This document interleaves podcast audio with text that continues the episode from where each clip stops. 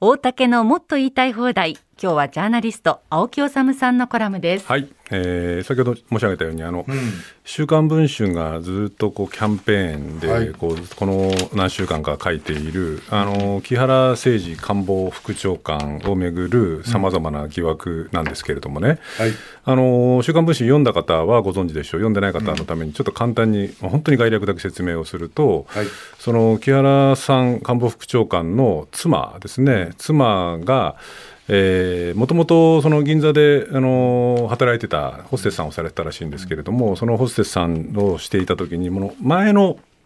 えー、夫というかがいたんですけれども、うん、その夫が変死をしていたと、変死、これ2006年に亡くなったらしいんですけれども、変死事案で、うん、でまあ、一応事件性がないっていうことで、うん、まあ、その時はあその警察の捜査は、あのその進まなかったんだけれども、その後、警視庁捜査一課が、どうもこれやっぱり自殺というにはおかしいんじゃないかということで、うん。えー、捜査を始めたと。でかなり捜査が進展したんだけれども、うん、それが、まあ、木原さん自民党のこうかなりこう中枢の役職にある人なので、まあ、どうも政治の圧力によってその捜査が頓挫ささせられたんじゃないかと、はい、こういう疑惑なんですね。うん、でまあ、事実とすれば、まあ、殺人事件かもしれないっていうものが、こう捜査が歪められたっていう問題でも大きな問題だし、はい、あるいは政治の力を使ってそういう形でその妻に対するその刑事責任追及みたいなものを止めさせたってことであれば、またこれも問題だしということで、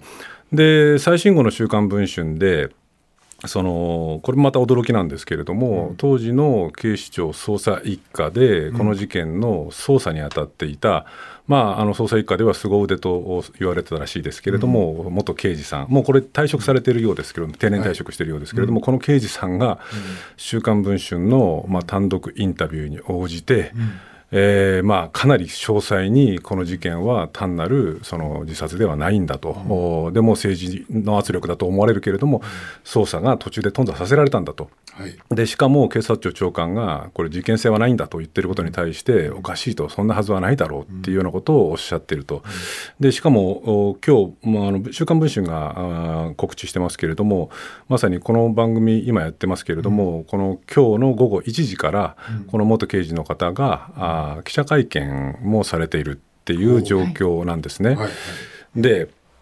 僕自身はこの事件をもちろん取材をしていないので、うん、この文春のキャンペーン報道の真実性っていうものはもちろんこう分から分からないんですけれども、しかし元刑事の方の今週号なんか特にそうなんですけれども、証言を見ると相当やっぱり重大な事案であると、はい、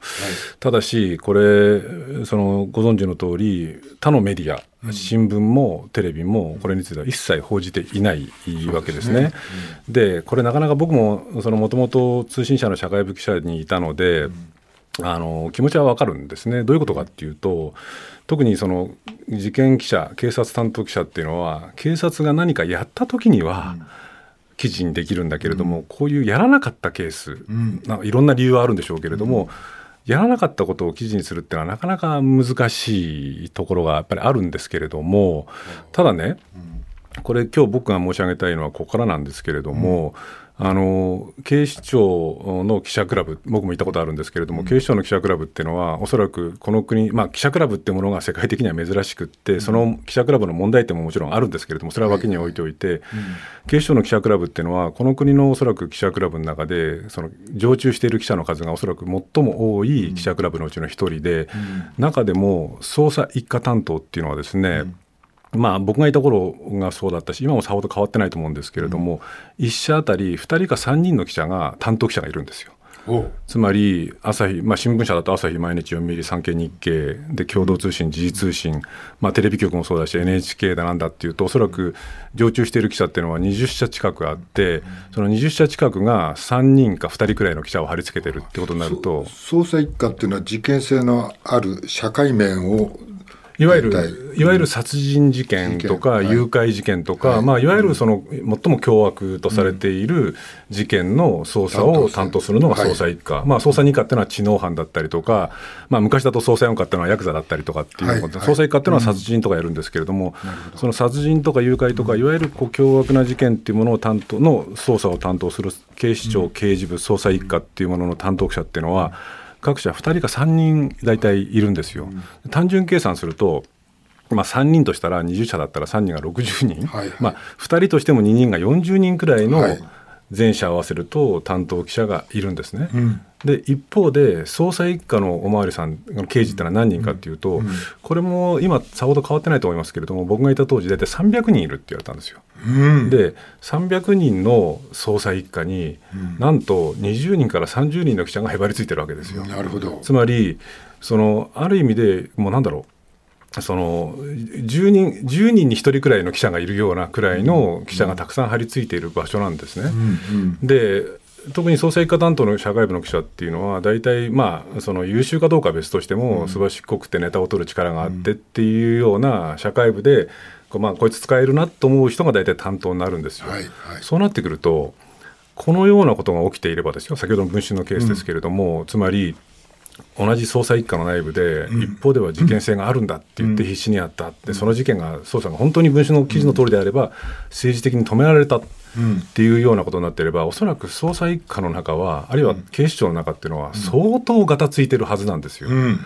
なので、やっぱりことここここに至ると、この文春の記事が本当にこう当たりなのか当たりじゃないのかってことも含めてですけれども、うんうん、やっぱりメディアはきちんと、あるいは新聞とかテレビの捜査一課担当の記者の諸君、処刑士は、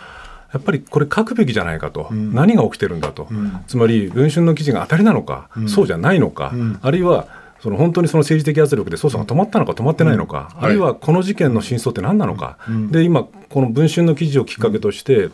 おそらく警視庁や警視庁刑事部捜査一課の中っていうのは相当がたついてるんだったら、そのがたどんなふうにがたついていて真実は何なのかっていうことを、文春の一人旅にはさせないで、うん、やっぱりこれきちんと取材をして伝えるのが、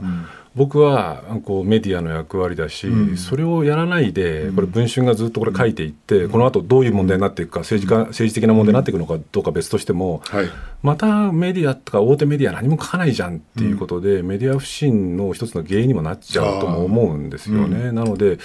やっぱりこうそろそろきちんと新聞テレビにはこの事件の本当のところ、あるいは今何が起きてるのかっていうのを伝えるべきタイミングがもう遅いですけれども、来てるんじゃないかなって僕は思うんですけれどもね。一つだけ、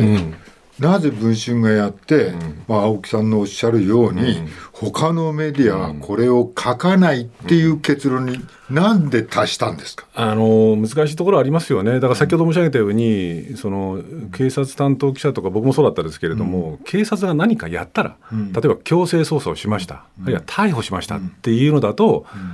書くんですけれども、やらなかった時、うん、やらなかった時っていうのはなかなか書きにくいし、書かないしっていうことがあるでも今問われてるのは、なぜやらなかったのかってところが問われてるわけでしょ？まさにおっしゃる通り、うん、だから同じようなことが、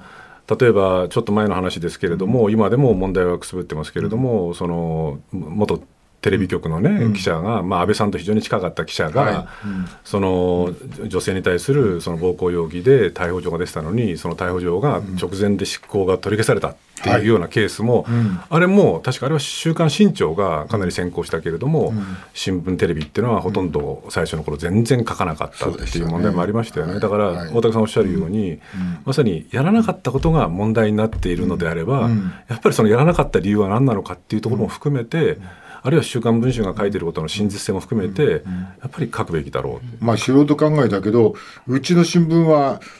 こうこうこういう理由でこれをやりませんでしたって。